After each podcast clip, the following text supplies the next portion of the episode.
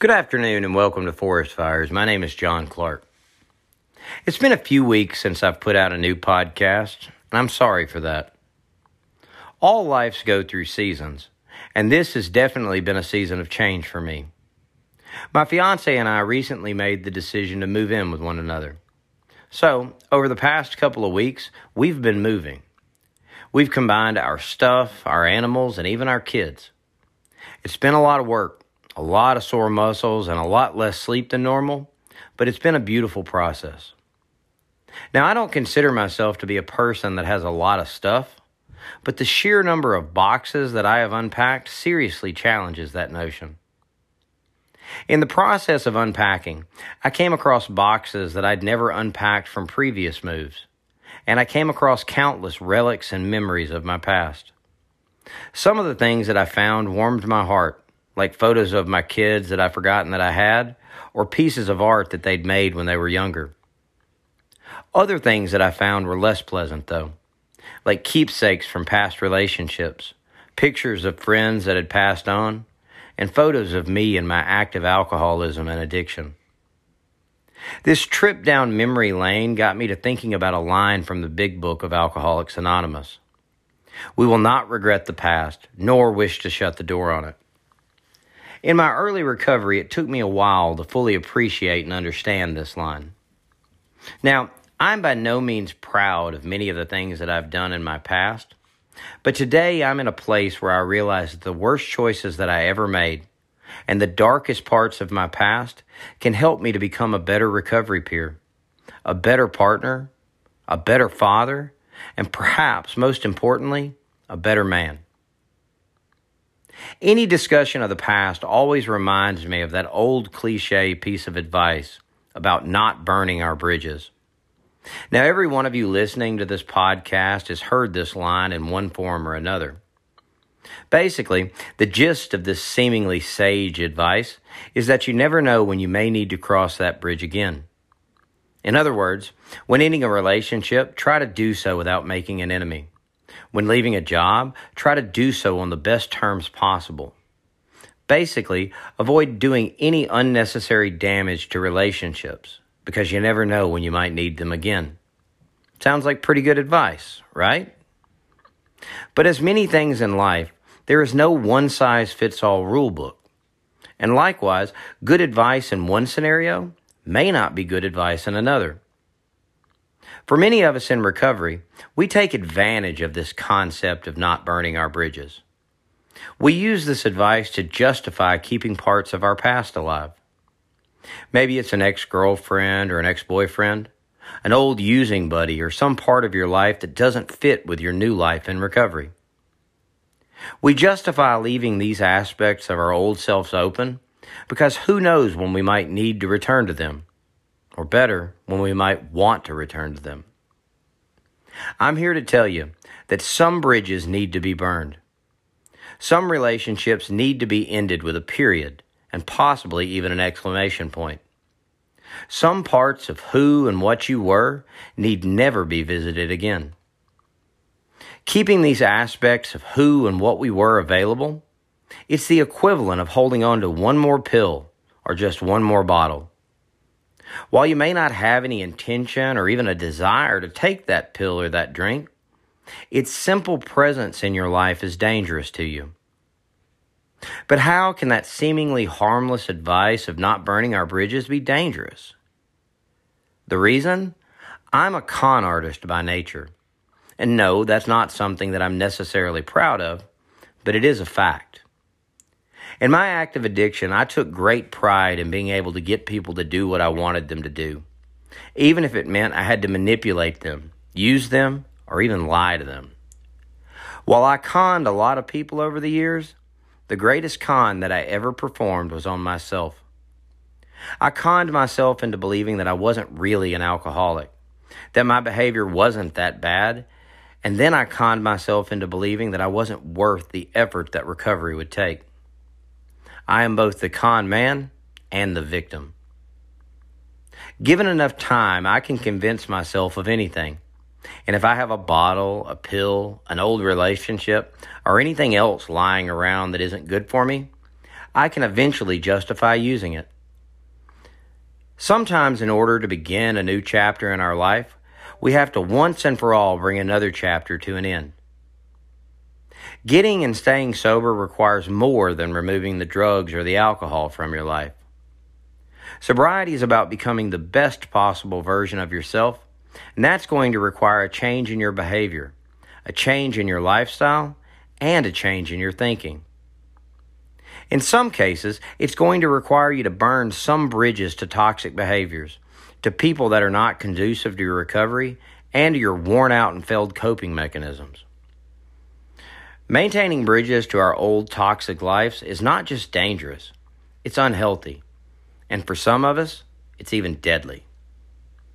For many people that have gone through the recovery process or who have gone to a treatment facility, they go through a detoxification period.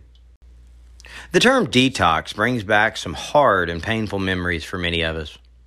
We recall lying in a medical facility somewhere, sweating and shaking, and generally feeling like hell.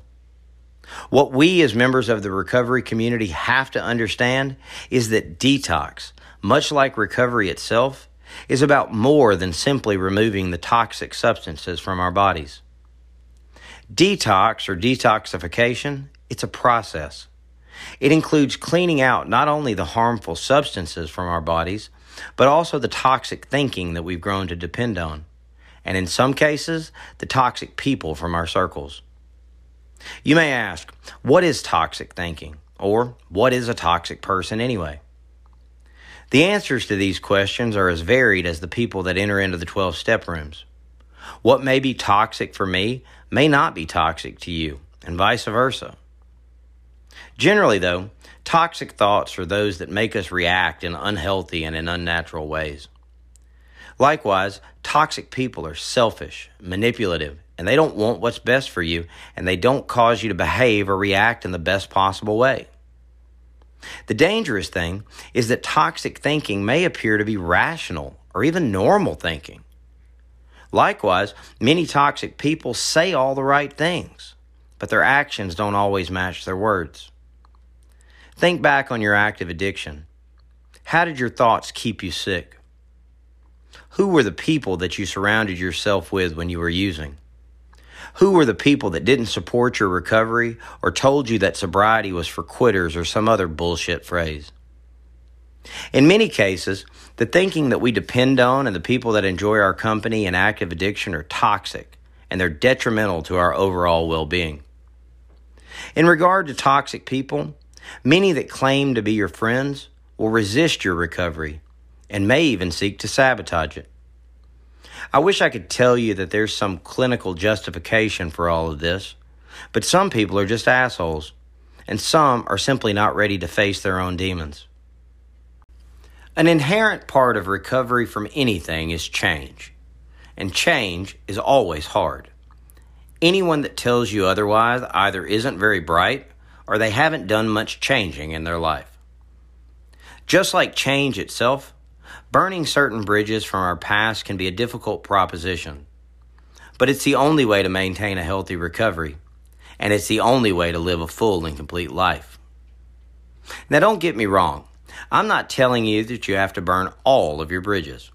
And I'm not telling you to break up with your significant other, nor am I justifying you leaving a job on bad terms. In fact, many of the people and things in your life not only need to be saved, they need to be worked on and rebuilt. Many of the people that were in my life while I was in active addiction, they're still in my life today. But these people supported my recovery, and they still support me today.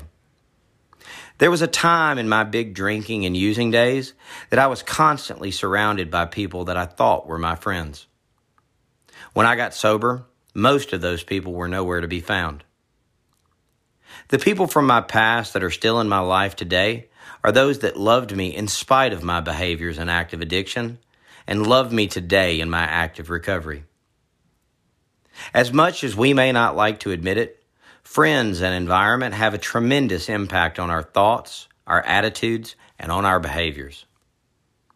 I've often told my patients that if they surround themselves with five people that aren't serious about their recovery, they'll be the sixth. The converse is true, though, about surrounding yourself with people that are focused on their recovery. I've watched it happen too many times to count. A person comes to treatment and they get to feeling better, they look better, and they are on fire for their recovery. Then they leave the safe confines of the treatment facility bubble and they go back home, back to work, or back to their old friend circle, and all of the progress that they made is gone in an instant. There is a line that is thrown around in the 12 step rooms that I used to hate, but it is stuck around for a reason. If nothing changes, nothing changes. If you keep walking the same path, you'll keep reaching the same destination. In many cases, the only way to change our path is to remove our access to that path. In other words, we have to burn that bridge.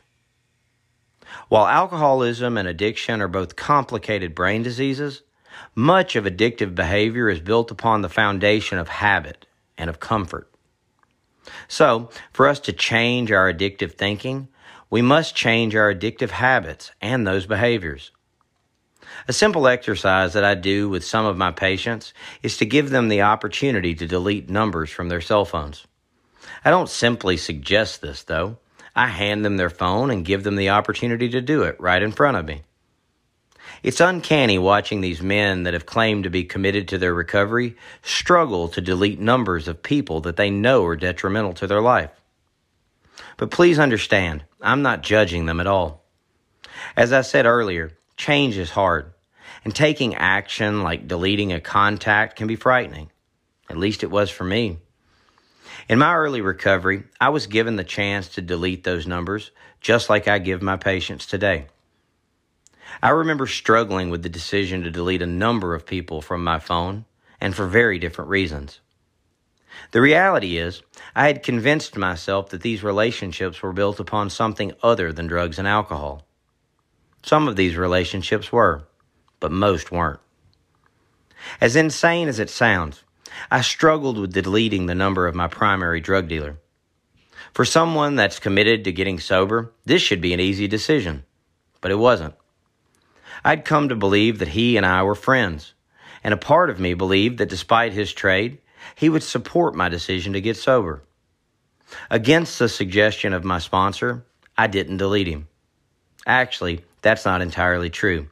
I lied to my sponsor and told him that I had deleted him, but I didn't.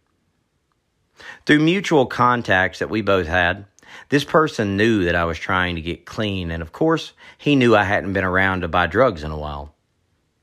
A few weeks into my sobriety, he texted me out of the blue and he told me about some good product that he had for me. In that moment, I knew what I should have known all along. I was a customer, not a friend. I was a lead to be followed up on, a consumer of a product that he had nothing more. He was a bridge that I had to set fire to immediately, or eventually my new sobriety would lose out to my obsessive thinking. Understand that while the topic of this podcast is that some bridges need to be burned, it's important to realize that in doing so, we are given the opportunity to build new bridges, to establish new ways of thinking, and the opportunity to establish and grow new relationships. Through this, we can become the best and healthiest versions of ourselves. As you listen to this podcast and as you go throughout your week, I would challenge each and every one of you to inspect the bridges that you are maintaining. Do they lead to places that you need to go? If not, it may be time to strike that match and let them go. But if those bridges are important to you, if they lead you to a place that helps you to grow and helps you to build the sober life that you deserve, make sure that those bridges are in good shape. Heal the relationships that have been injured. Take the time to call the friends that you've neglected. And as always, make sure that the relationship that you have with yourself is solid and strong. While I can never tell you which bridges in your life need to be burned and which need to be maintained, I can assure you that the connection that you have with your true self, that's the most important bridge that you have. Thank you for tuning in to Forest Fires. At last count, we had crossed over 3,000 listeners and we are continuing to grow. Thank you for your kindness. Thank you for your support and thank you for taking time to listen. Reach out today and lift another alcoholic or an addict up. Continue being the light in the darkness for those that still struggle with this horrible disease. Keep building a strong, vibrant, and welcoming recovery community. And as always, stay reachable, stay teachable, and stay humble. Thank you.